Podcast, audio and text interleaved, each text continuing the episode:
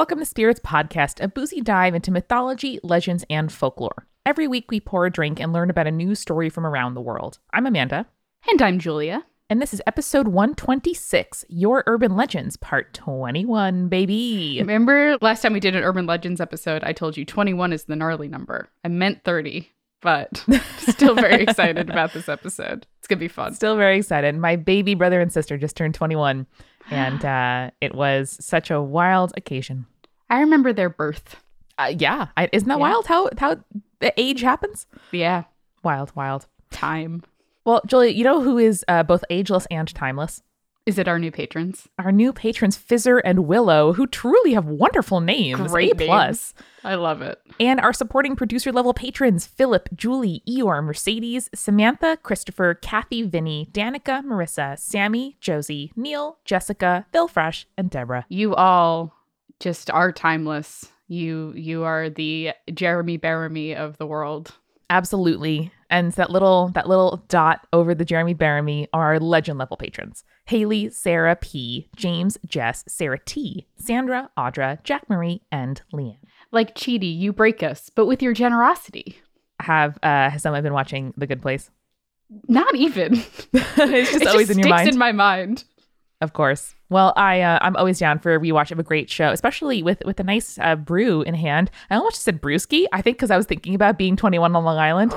Boy. Moving on, Juliet, tell us what you were drinking during this episode. Um, so one of my favorite brewing companies is Westbrook Brewing. Uh, They got me into goses. I love a gose. I love a sour. They have a limited run that I saw it in the store. One, okay, I went to the store to pick up more beer for myself, and I picked up two sours, and then I was wandering over to the limited release section, and there was two guys in the store, and they looked at me. They're like, "So you really hate sours, huh?" And I'm just like, "Thank you, sir." And then they recommended this beer to me, which is called Zeus Juice. What? How did we not know? I know, right? So Westbrook, my favorite brewing company, put out Zeus Juice, which is a combo of a sour and a fruit ale. It is very good, super tropical, also a little bit salty. Kind of reminds me of being on a Caribbean island during the summer, so I am down for it. Oh man, that's amazing. And we aren't getting into shandy weather. We're getting into sour weather, which That's is super true. exciting. I love shandy weather. God. And uh, Jules, what have you been like? I don't know, watching or reading or listening to as you sip your Zeus juice? You know me, I'm always listening to new podcasts. So I have a new audio fiction recommendation for you. It is called Harlem Queen. It is a historical fiction podcast about Stephanie St. Clair, who was a crime boss in Harlem during the Prohibition era and was like going up against the mafia and having turf wars. And she was very, very cool. She died in like her 80s, still like super wealthy and living in Harlem and like best friends with Langston Hughes. It's great. That's amazing. I love that so much. Yeah, and the whole first season is out right now, so you could probably find it on any podcatcher. It's just Harlem Queen. I love that. And in fact, maybe I'll be downloading it for our plane trip since Julia, you and I are leaving for Ohio to finally encounter the Spaghost at the Spaghetti Warehouse uh, about two days from when this episode comes out. Yeah, we're going. We're gonna sit in the trolley car. We're gonna have some penne Alfredo, and it's gonna be a great, great time. If I don't sit in the trolley car, I am going to invoke every spirit I've ever heard of, all 126 of them, and uh, and plus more in the roundups, because I I need that trolley car. I need mean, we're that gonna- creepy wood paneling around me when I eat my bread. I mean, we're gonna call ahead and book the trolley car, right? Like that's our game plan. Uh, that sounds like a great thing for someone to take care of. Yes, we should add to our to do list. Yes, perfect. We can, upon arriving in Ohio, we can book that trolley car. Beautiful. And uh, for anyone in the Akron area, Cleveland or Akron, come on down. We are having a meetup on Saturday after we have our spaghetti warehouse lunch, assuming that we make it. So you can find details for that and for our upcoming live performance in Nashville on multitude.productions slash live. Yeah, come see us. We're we're a lot of fun in person, not just in your ears, also in person. I'm very tall. Julia is of average height, and people always remark on that. I'm very small. just prepare yourselves. And, you know, there may be, I don't know, more things being added, I don't know, to that page soon. So We'll we'll see. We'll see. watch this space, as we used to say. Well, without further ado, enjoy Spirits Podcast, episode 126 Your Urban Legends, part 21.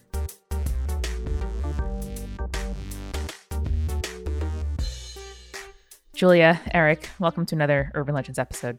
Thank you for Thank having you. us. I wanted to ask either of you. We know that Eric has some terrifying sleepwalking uh, behaviors in his recent past. Some Um, completely normal sleepwalking Sure, sure. Yep. Okay, whatever. Uh, but did either of you like say creepy things or make creepy art as children that you know of? I don't think I did creepy art like you know the classic horror movie trope where the child draws the the creepy figure behind the family that Oh, looks yeah. like a shadow man. I don't think I ever did that. I don't think I did anything similar as well. I think I most of my art and and words that I said were of a typical uh, non creepy child.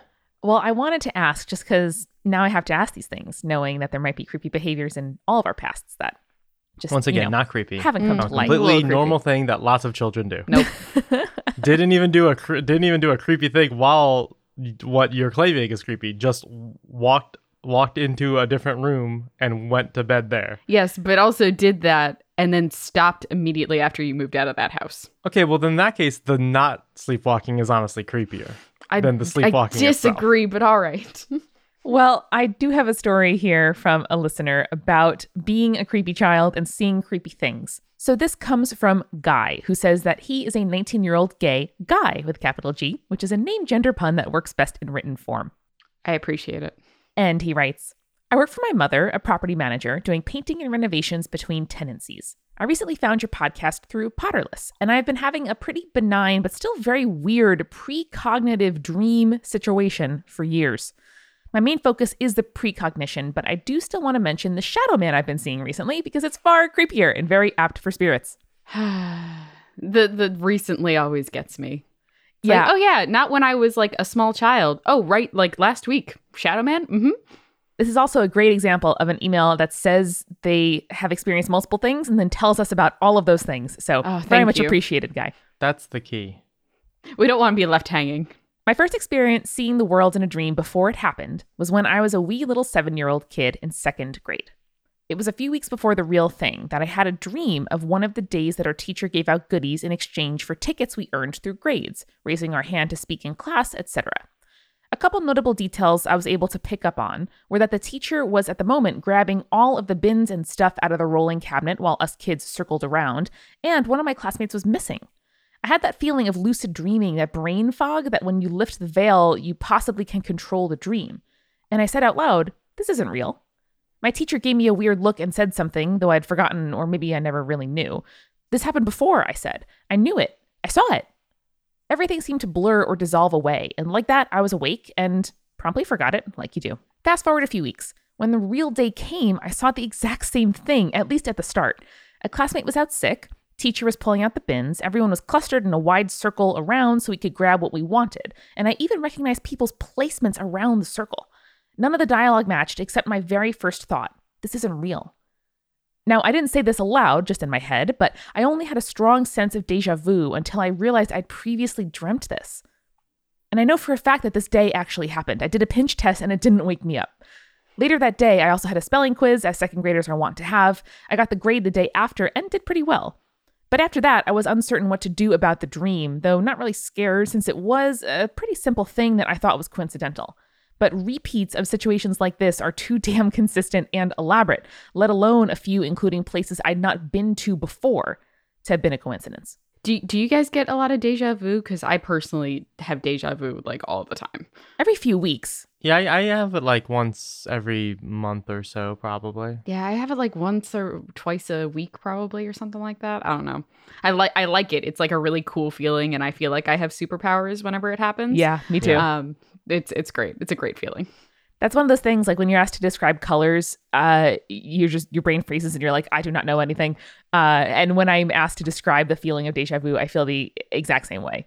Like there's absolutely nothing to say that can evoke the freaking weird feeling in your body and brain. Well, Guy continues. At this point, I've had several of these dreams. All of them have been benign in content and context, so I'm not afraid of some demonic or otherworldly shit going down. Mm-hmm. I've kept this almost entirely to myself over the years, though once one of my friends and I had the same precog moment around the same time, though we never really followed up. While everything is mostly still a mystery to me, here are a few rules I figured out over the years regarding the dreams.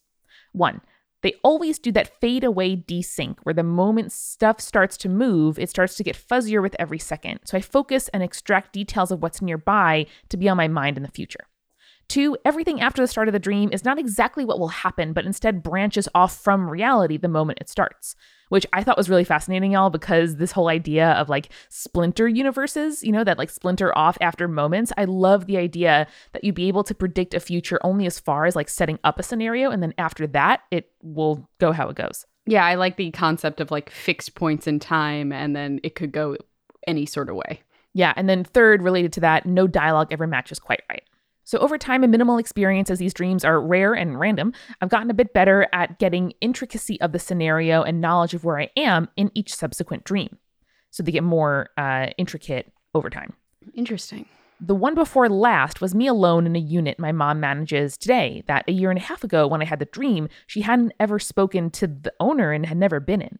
Ooh. I'd never been there, and yet I saw the living room as it would eventually become. Out of my future question mark mind, weird as that is to say, I got the name of the city it was in and nothing else, probably because of the obscurity of it all. But now I get to the juicier bit. My last dream was some months ago, and I remember it clearly. I was in yet another unit in a different apartment building, specifically painting a small bedroom where the carpet was torn out to reveal cement subfloor. That meant that I knew I was on the ground floor.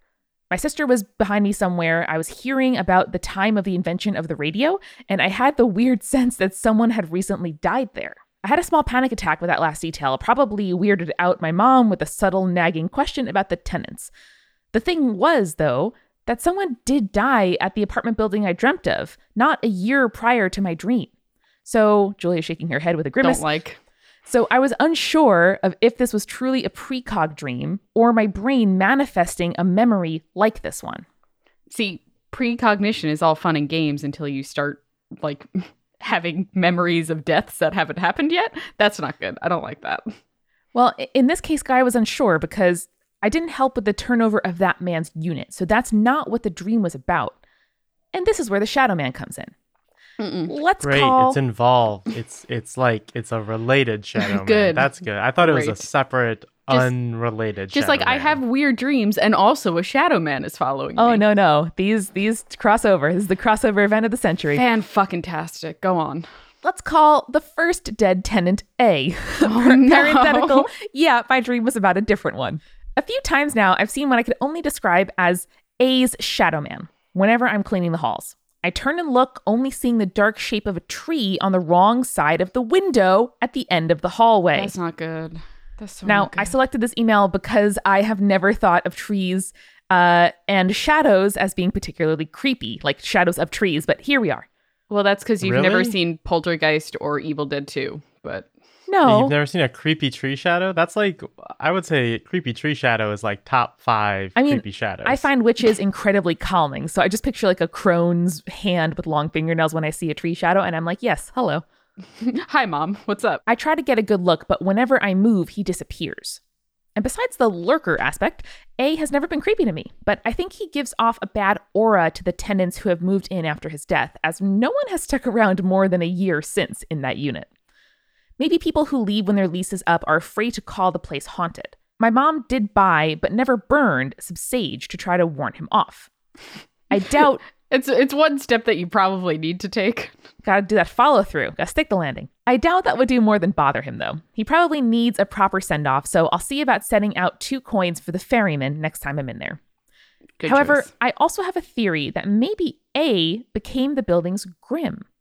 I super suggest you do an episode about spirits like the Churchyard Grim if you haven't already, who were the people or animals to die and be the first one buried in a given cemetery that would then act as protectors and guides for newly passed souls on their way to the afterlife.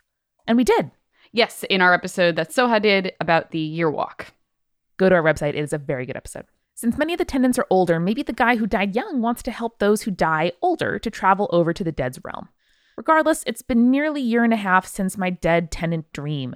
As with all my other precog dreams, wouldn't you know it, someone passed away at the apartment building recently. Let's call him B. This time, the guy is older, died peacefully at his time in his sleep, and hasn't stuck around. We made sure to open windows to allow B's spirit and his nearly absurd obsession with the smell of garlic out of the apartment, which, by the way, he had everywhere, including inside the AC unit. I doubt B will be haunting there as I'd have noticed him by now with all the painting I've done since his unit was cleaned out. Speaking of, I had my dreams situation happen to me the first day I worked there. I was in B's old bedroom painting the far wall. My sister was in the living room behind the opposite wall, thus behind me. A guy had recently died there. And, hang on to your butts, friends, I was listening to Spirits Hometowns Urban Legends number 13 at the time when you mentioned that radios were invented prior to 1918. Oh my god. Oh This my is what made me write out a long ass note about it. We did it, guys. We we, We appeared in a precognitive dream before I think the episode even came out. I think I think we can end the podcast now. I think that's the I think we're dream that done. we're, we're we we did it. We're gonna become spaghetti ghosts and, and ascend to heaven. Yeah. Eric's already one step of the way. Don't think that's how it worked. believe, Eric, believe. So, Guy finishes, This is what made me write out a long ass note about it, since this is no coincidence that I was listening to spirits of all podcasts, let alone an urgent. Let alone an urban legends episode when the moment of my precognitive dream happened. I also hadn't even heard of Potterless or Spirit since I learned about spirits from Potterless at the time I had the dream. So this time I finally got a somewhat exciting outcome from a precognitive experience. Wow. Okay. That's a lot to take in. I'm very I'm flustered right now. I feel so alive. I feel like I could run a marathon. I showed up in somebody's dream. I'm so ready. If you have dreams about any of us that only involve you listening to the podcast and nothing on the creepy side, vis-a-vis Nothing weird. uh, imagining us in social situations because The one situation where you cannot stay creepy. You can only, Only stay be cool. only be cool about telling us dreams we're involved in. in any case, if they fit all of those scenarios and my mom wouldn't be creeped out hearing about it, I would love to hear about it. That is very very cool. I like that a lot. So that is Guy. Thank you so much, Guy. That was a that was there was a lot of twists and turns in that There's one. so much going on. I have a story called The Curse of Snake Stump. I thought you were just gonna be like the curse. I'm like, sweet, I'm in. Okay. That's good the, enough. The snake stump added bonus. This email comes to us from Paris, and they write Hey, Amanda. Hey, Julia. I want to tell you Hey, an Eric. urban legend. Hey, Eric. It's fine. I don't. Well, they're I writing I in your I- voice, Eric, so that you can talk to Yeah, us. yeah, they wrote it for me to read, obviously. Clearly. I also take no offense. Like, you guys are the host of the show. I'm on once a month. It's fine. Legitimately. I want to tell you an urban legend from my corner of the Australian capital. Mm. I don't know what the Australian capital is. What's, It's maybe Perth. is it? Maybe. I'm gonna Google. Hold on. Apparently, it's Canberra. It's Canberra, What? yeah. Yeah, Okay. I didn't know that. Well, I was right. It might have been Perth. Well, it's it's one of those things where it's like slightly more centrally located than Melbourne or Brisbane or Sydney or the other places that you would think. Um, but yeah, it's it's not a thing that people know. Yeah. Paris continues. At my primary school, there were extensive sections of bush all around the perimeter called the growing homes. And no children. Well, also, that's creepy That just is- from the jump. Also, it's capital G, capital H in growing homes. Uh oh.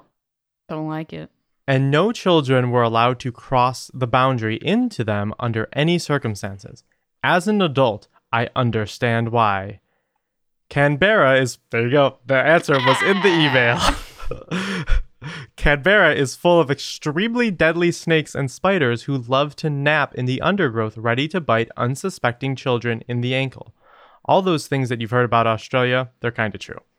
And kids can be pretty destructive to the native flora when they want to be. But as a child, we all felt the mystical draw of the forbidden wilds. I get it.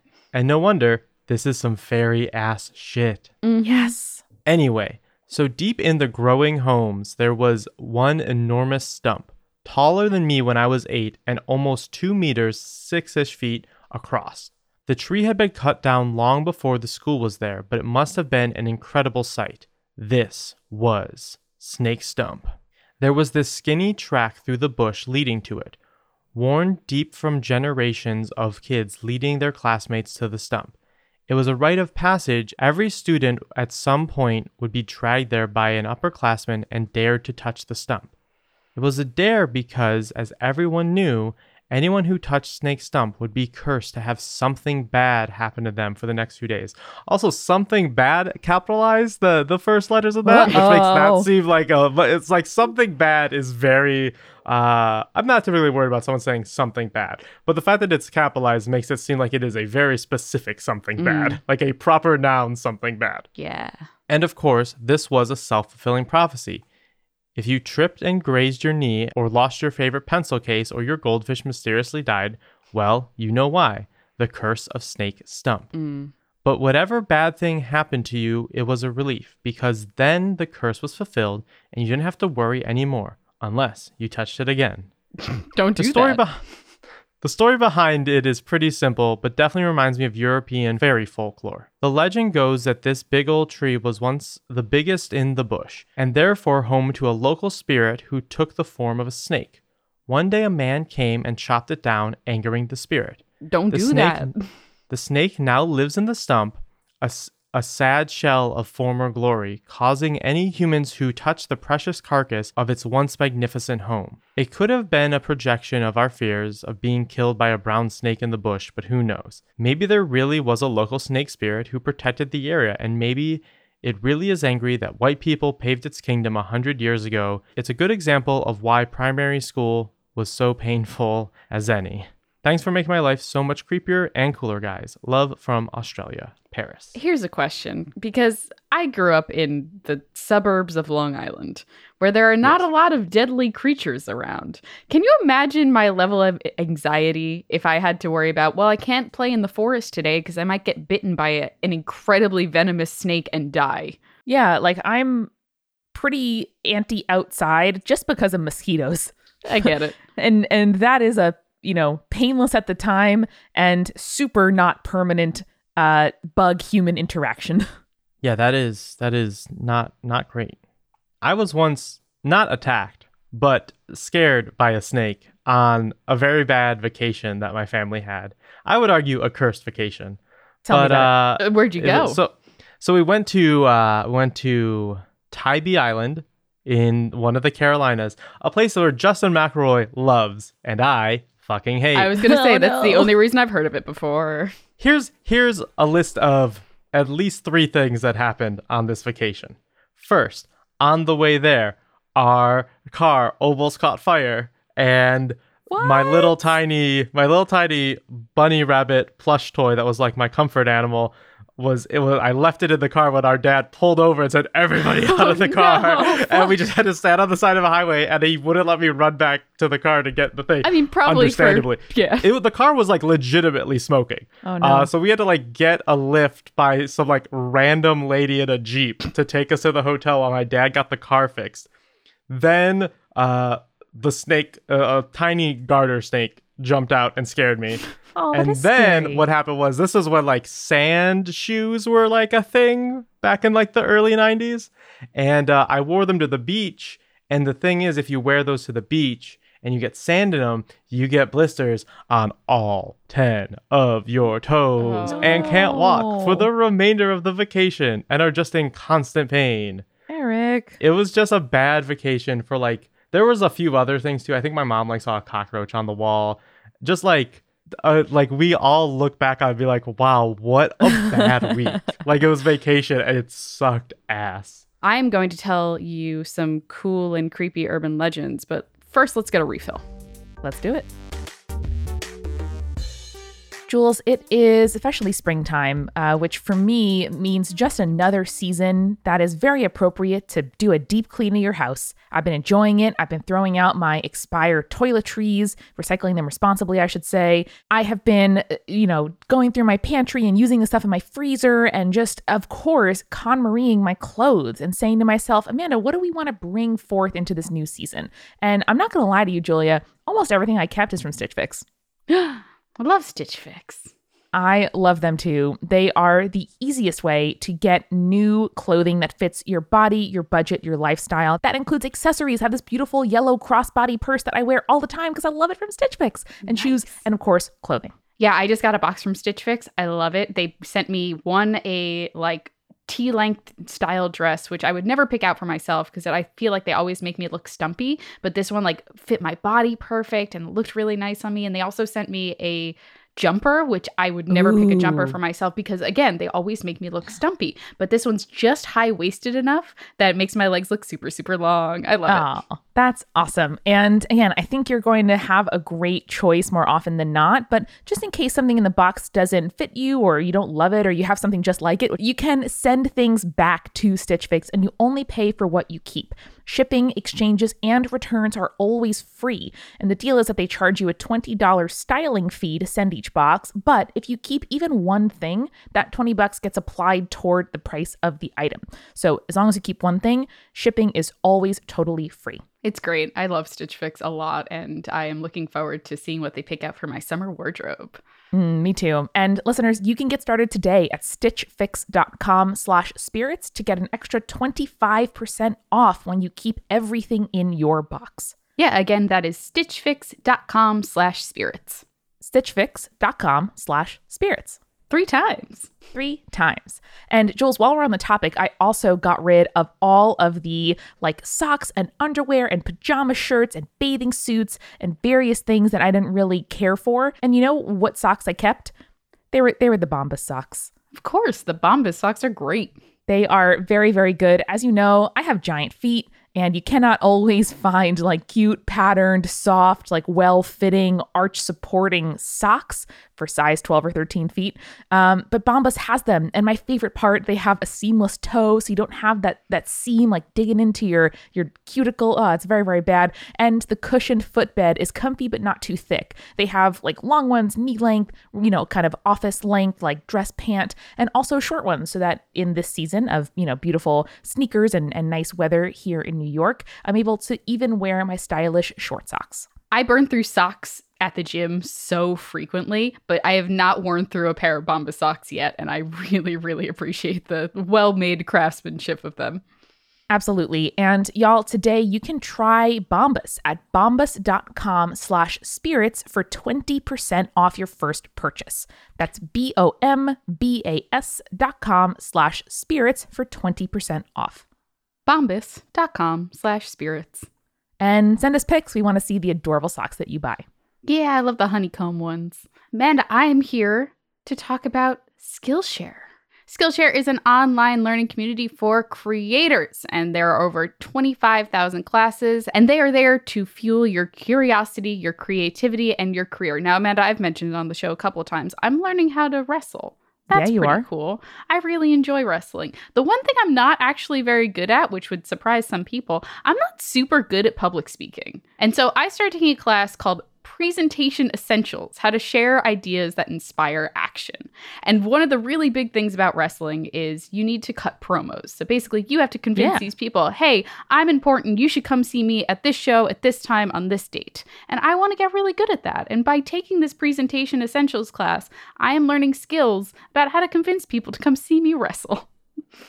That is such a lovely application of that class, and I can't wait to see you wrestle in person soon. Yeah, it's going to be really, really cool. But if you're not learning how to wrestle, there are a bunch of other Skillshare classes for you. You can get stuff in social media marketing, mobile photography, creative writing, illustration, anything like that. You can learn professional skills, stuff to make your side hustle a little bit better, start a new passion. It's all great. So if you go to Skillshare.com slash spirits2, you can get two free months of Skillshare Premium. And you can get all of their classes. You can take anything you'd like. It is very, very cool. Again, that is Skillshare.com slash spirits2 for two free months of Skillshare Premium. Thank you, Skillshare. And now let's get back to the show. So um, I have an email titled very simply Puerto Rican Urban Legends. And I was very excited to open it. Uh, and this comes from Julio. And Julio says, I'm a recent fan of your show, and now because of me, my roommate is also a fan. Thank you, Julio. Yay! Doing the good word. work. Thank you. Spread spread that show around. Tell your friends. Uh, while he decided to listen to Spirits from the beginning, I decided to go for the most recent all the way to the start. And it's been a fun experience seeing how much the show has grown. I think so too. It's, That's the correct way to listen to podcasts as well. You have to always be listening to the most recent episodes. Yeah, I, I I do like a bell curve edition and go from Mhm. the beginning and like from the beginning, and then when there's a new episode, do the new episode. So That's Yes, smart. That I is like the correct way to listen to podcasts. He also said, It's rare to try and put a modern spin, explanation, or lesson from ancient myths, but you guys do it perfectly. I started listening to your show mid semester, so I've been holding back on talking to you about urban myths and legends until I had time to sit down and write. Yesterday, I finished my semester, handed in my composition portfolio, and now I'm sitting drinking coquito, which is a Puerto Rican Christmas drink made of a base of coconut cream, coconut milk, and a healthy portion of rum, which sounds delicious. someone make me coquito. It's like better and vegan eggnog. I uh, I usually don't like coconut, but that sounds really really good. Eric just picked up the dog in the camera, and now I'm very excited. Sorry, Julie, I'm going to switch my camera to be Eric. I understand Okay. it. I get it. Eric, please, honey, give me a good angle. Thank you. there he is. We've got we've got Henry on the mic. Oh my god. so Julio continues. I submit to you three stories for your consideration. The first one is kind of scary. The second one is kind of creepy, and the last one is kind of cool. So let's get started, shall we, team?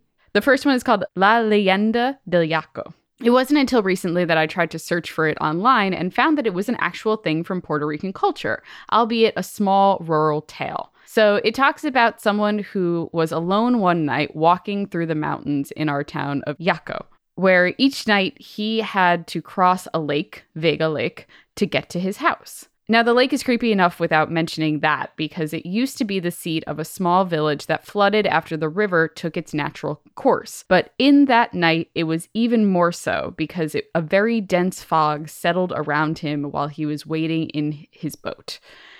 It got to the point where he couldn't see more than a few feet around him. Desperate, the man started looking through his pockets and the other things he carried for something that could light the way, something he could burn with a couple of matches that he had just found. After a quick search, it crossed his mind that the only flammable thing he carried was the wooden cross from his house. I don't know why you're carrying your cross in your boat, but you do you. He thought for a moment that if he could actually think about doing something so sacrilegious and horrible, even to cut across the river safely and get to his family. Without another thought, he cast the cross aflame and waded safely to shore and got safely to his house. After a few years, he fell gravely ill and died. It is said that sometimes around the river or through the mountains, a big jet or ball of light can be seen hovering quickly and following people, only to disappear after people take notice of it. People say that it is the soul of the man that, after arriving in heaven, St. Peter would not let him inside until he collects all of the remaining ashes of the cross he burned and is doomed to spend the rest of his days looking for it. Ooh. Yeah, it's a big one. As a side, he says, Now, after looking it up online, I found a few variations. In another town in Puerto Rico, I found one exactly like this, although instead of a regular man, it was a fisherman who went to sea to fish something for his starving family to eat and had to burn the cross after hearing a cold, disembodied voice in his ear say, Light the cross and use its glow to take you home. And his actual ghost is usually seen on the beach or at sea. Hmm. Yeah. So I like that. I'm a fan of creepiness. Uh, the second story is called The Girl of the Dance. Now, this story was told to me by my dad when I was very little, and this it one can't be creepy. No. It sounds so pleasant. so pleasant. I guarantee nothing terrible will happen. Girls and dancing? Hell yeah. Now, this was a story that was told to me by my dad when I was very little, and it always stuck with me, and I needed to share it with your creepy cool circle. The story starts with a young man who is at a town party and enjoying his time very much when a beautiful girl approaches him and starts talking to him. They get along super well and dance the night away with his friends, having the time of their lives. When it got very late and the party started dying down, he offered to take her home, to which she agreed. While leaving the party, she was a bit chilly and he gave her his tuxedo jacket and kissed her. Oh, Mm, romantic. Can't can't possibly go wrong from here. no, no. He drove her to her house and saw her go inside before leaving. The next day, he woke up and realized she had kept his jacket and it was a rental. Oh no. I was just thinking, oh no, you don't want to not be able to return your tux, but it is it's very chivalrous and nice. Hurriedly, he drove back to her house and knocked on the door. Five minutes The later, house, the house is not going to. Oh, well, I guess I was going to say the house isn't going to be there, but obviously he's, they've already made it to the house. he house. knocked on the door. After the ghost diner, though, anything anything could That's be Exactly, yeah. true of buildings. Yeah. Five minutes later, an old woman answered the door and he explained to her his predicament and asked to see her daughter. The old lady is her. I'm gonna I'm gonna call this one real quick. After listening to him, the woman started crying and yelped, My daughter has been dead for four years. How could you have Oh. seen her? He was completely taken aback. He made sure it was the same house, and it was. The old woman, while holding back a small sob, showed him a picture of her daughter. He saw it and stared at the very same girl with whom he had danced with the night before. Whoa. She was buried at the new extension of the municipal cemetery, and the woman said that before telling her the specific name and date of birth. Confused and downright scared, the young man drove to the cemetery uh, and hurried over to where the old woman said her daughter's tomb was. Although the task had been a hard one in the town cemetery where there were so many people buried, it was easy enough to find. Why? Because on the tomb of the girl with whom No! he had danced the Yep. night away and with whom he had thought he had started something good was the exact same jacket he wore and had rented. Ah. Yes, this is a good story. That I is was a good wrong one. both times in my guesses, but I saw this one actually coming. It was very good. Wow, it's very good. Now, for the third story, I've resorted to something kind of nice that my roommate Jose told me. So he says, the night before my great grandmother died, she had a dream. She lived in a Christian rural town in Puerto Rico at the top of a mountain. Well into her 70s, she was ha- living happily with her children, grandchildren, and her husband. They hadn't had the easiest of relationships. In fact, it had been quite rocky, yet they made it work, going on 50 plus years together. Then came the time when he got sick and passed away. Before he did, however, he came to accept Christianity as his faith, something he had rejected throughout his life. Life went on for everyone, including my great grandma. Yet in her eyes, she had grown this sadness and weariness. One night, a few months after her husband's death, she dreamt that she was alone lying in bed. Stepping through the door, her late husband appeared, quite alive and in good health. He offered her his hand and in a gentle tone said, Come, I've come to pick you up. Let's go. She took his hand and began walking with him. The next morning, she got up as always, makes a nice breakfast for herself and her daughter, who was the only one present in the moment. At the dinner table, my great grandma tells her about this weird dream, and after the initial shock of it, they laughed it off. That night was her last. When I first heard this story, I thought it was only that, a story. Yet in recent years, I've heard more and more stories from friends and family of other elderly couples who have had dreams of their past loved ones picking them up the night before they die. Hmm. I don't know if it's the same phenomenon that appears in other towns on the island, but in my town, most families who have had an old couple die within a short time span of each other have a story like this to share. Wow. I think that's really sweet in a lot of ways. It's very, Yeah. very cute. Thank you for writing in. Uh, so Julio writes, Thank you so much for reading our stories. I hope that you enjoyed them as much as we enjoy listening to all of the stories and myths that you share with us from week to week. Julio and Jose, thank you for writing in. Yeah, it was so good. I love those stories. So this story comes to us from Kayla, and it is titled "Creepy Daycare Stories slash Haunted Toys in My Classroom." Cre- kids are always creepy, just no matter what. Bring it. I work in a daycare in the one-year-old room, so it's pretty much filled with different sounds, noises throughout the day, and there's always music playing for the kiddos. That seems like a nice daycare. The other day, my coworker Kelsey and I were giving the kiddos a snack, and a toy monkey that sings when you put different outfits on him started to randomly sing. No. No. Furby. Ugh. The monkey was on the shelf, and no one was near him, and I would have brushed it off as if the toy had just been being weird if it had not gone through his cycle of songs for five minutes, pausing in between just long enough to freak us out each time he did Oh it. no.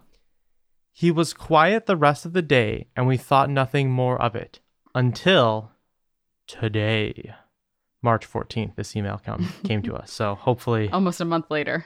Hopefully it, it, it's it's all right. Hopefully everything has worked itself out. This haunting was unending, like pie. a, Boom. perf- a So perfectly bad. timed pie reference. Yeah. The monkey was still on the shelf, and we have another toy monkey that swings and sings when you press his shoe. And, ju- and just as snack time was about to start, the shoe monkey starts to go off untouched. And as he started to sing his song, the shelf monkey started his cycle No. as well. I don't like that. I don't like that. I at should all. mention, at this point, both monkeys have been turned off. And needless to say, they have been removed from the classroom. Good. Smart choice. As an adult, you choose what your hauntings are, and you can uh, you can eliminate ones that you can eliminate. So like this is my problem with like the 90s movement of like kind of kind of complex like electronic toys but also at the same time they're still pretty cheap. So of course they're going to act out and like malfunction and stuff like that. Well, now, so are you talking like in the vein of Furbies? yes, in the vein of Furbies.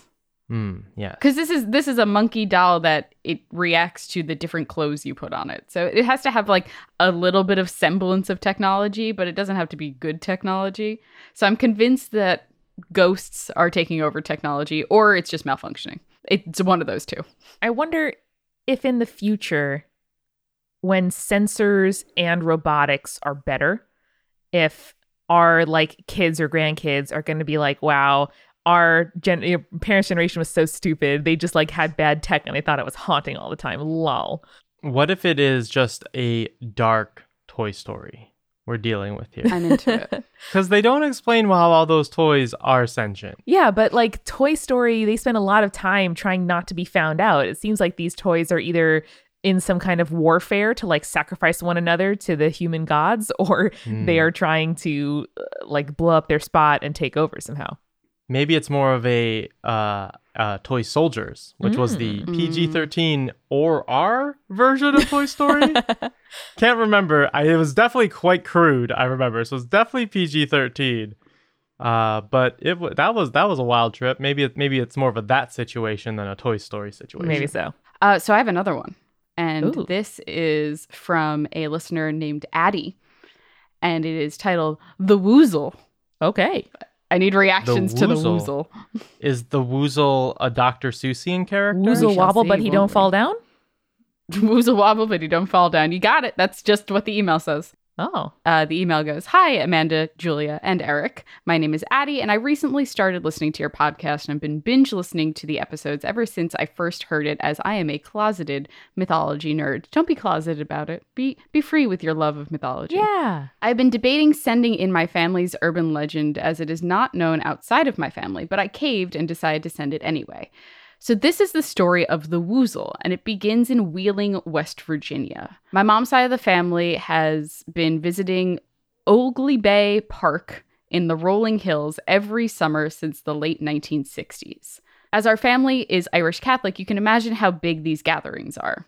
Amanda can Mhm. attest to large families. When my generation uh, was young in the early 2000s, our parents took it upon themselves to instill fear and mystery to our yearly reunions. You gotta. During uh, the childhood of our parents, there was a park ranger whose name was Ranger Ron. Ranger Ron was a recluse and often expressed disdain for his job and his constant interaction with those visiting the park. He was in charge of the observatory telescope and therefore lived as a nocturnal creature. Being the deranged, secluded, and creepy man that he was, Ranger Ron decided to torment the children of the park. Oh, I always pick the creepy ones, I'm sorry. Oh, geez. After going out to the woods surrounding the park, Ranger Ron killed various animals to use their hides to create an elaborate costume that came to be known as the Woozle. Not much is known about the Woozle's actual appearance other than it was about nine feet tall, hairy, and had beady red eyes. Uh oh. As small kids, this image became one of terror. The frightening aspect was enhanced by the annual woozle hunts. Can you imagine your par- your parents and your family members putting on a woozle hunt? Uh Just- uh Mm-mm. Oh god. These late night walks would begin at 11 p.m. and took place on the darkest night of the week. You know, this really is like the anti Easter egg hunt. I was Yeah. uh, recently reminiscing about Easter egg hunts in that it was super fun as a kid and then you stop being able to do them and then like that's all. But I'm I'm amazed that every Easter egg hunt does not end in the discovery of a dead body because you're just like rooting around in all of the areas that you would think kids like imagine the opening of a CSI episode. There's like a sweet kid with an Easter basket. They look down and then there's like an eyeball you know? Like that Yeah. that is how I don't know. I just I, I think it's it's a great way to ask for people to uncover all your secrets. Yeah, I was going to say that sounds like a uh, special holiday version of Law and Order. mm-hmm So, two of my uncles would gather us all as we tromped through the woods around the park looking for the infamous Woozle, all the while being told the terrors that the Woozle had inflicted on the previous generation. During these walks, two other uncles were hidden throughout the woods with the job of being the Woozle. They would be throwing rocks and pushing over dead trees, sometimes even climbing up the trees to throw the occasional pine cone at one of their nieces and nephews. The two sets of uncles had walkie talkies and used them to create ominous noises and growls just to frighten our young minds. After about an hour, our hunt would conclude as we walked back to the cabin without proof of the creature and horrifying ideas that would not allow us to sleep. Needless to say, the idea of the woozle was a terrifying yet enticing aspect of my childhood. While this legend does not expand past my family, I thought it would be fun to share just how much my uncles put the effort into scaring the small members of their family. Thank you for creating such a fun podcast and indulging in my secret mythological passion. Aw. It's very cute. It's it's like creepy but also very cute. I think that's It the is. perfect I was, balance. I was not creeped out. That's that's good. I'm glad you're not totally creeped out. It'd be worse if it was like, yeah, we used to do this all the time, and then one of my cousins disappeared.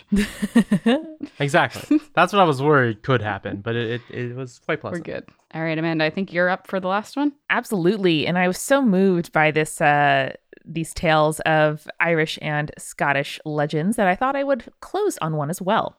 Ooh. So this comes from Callum, who writes to us about mermaid corpses, Scottish werewolf communism, and gay myth greasers. Wow, that's a lot of things that I love. Word. As I said, subject lines so important, and this is a great one. Mm-hmm. Hi, I'm a huge fan of y'all and excited to finally write in. However, I'm not here to talk about things that make people feel better because I'm Scottish and we don't have any of those. Fair. I thought I could send y'all some wild Scottish myths that I think are fitting with both the attitudes of Scotland and the Spirits podcast. My dad is from Scotland, but my mom is an American, and I've lived my whole life here in the US. However, as a child, we would occasionally visit my Scottish relatives, and they would often send us Scottish history and folktale books to keep us from becoming too American. My family mostly hails from the Hebrides Islands, an island chain so remote and sad that even the Scottish people think that it's a depressing place to live. Oh wow, that's saying something. One of the more popular stories from the island tells of the Blue Men of Minch, mermaid like people that dwell in the waters between the islands and mainland Scotland. Like most Scottish folklore creatures, their number one priority was fucking up your day, and most stories about them involve shipwrecks and sailors getting dragged to a watery grave. Sure, checks out. Another mermaid myth from the island is a much more recent, a supposedly true event recorded in a Scottish newspaper some 70 years after it maybe happened. the story goes that sometime in the 1830s, a group of people were gathering seaweed on the beach when they saw a strange human like figure swimming nearby. Mm-mm. A few other people claimed to see the creature that day, with some going so far as to try and catch it without success. Don't do that. Don't, don't do it. Don't, don't fuck a sea god. Don't catch a sea creature. And super don't try to like steal fish that that creature should be eating. Mm-hmm.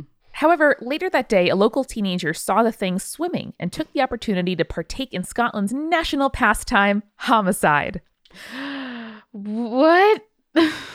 Listen, Scotland, I feel bad. This is not me saying this. This is one of this is Callum, uh, who is a, a dual, you know, patriot One of of your both Scotland people. and the U.S. So he threw a rock at the creature and hit it on the back, and two days later, its body washed up on the beach.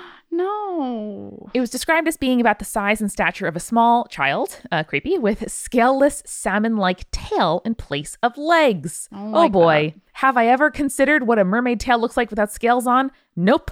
Am I ever going to think about that again?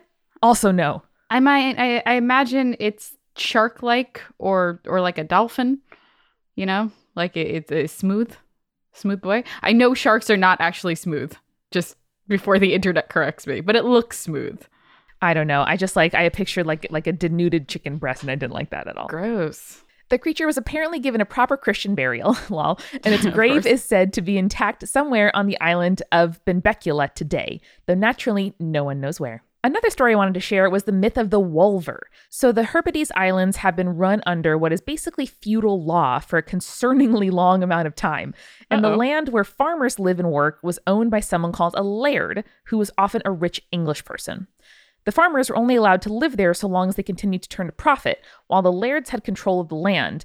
That was these farmers' livelihoods handed them handed to them by family members. The laird on the island where my family lives was a formidable Englishwoman named Lady Cathcart, which can we take a moment to appreciate how gothic horror that name is? It's very good. I, I, I imagine that she does own a haunted castle. Probably. You know, I love how feudal systems were developed before capitalism, and capitalism ultimately is just like like they're they're the perfect just instantiation of how extreme the, the system can get. Anyway, however, we went to visit our family in the summer of 2016, and they informed us that Lady Cathcart was gone, and the farmland now belonged to the islanders, and the islands were currently governed in a quasi-socialist town hall style.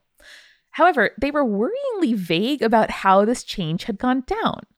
When asked what happened to Lady Cathcart, they would just say, in the calmest of old Scottish lady voices, and therefore I'm picturing McGonagall, that, oh, she's gone away.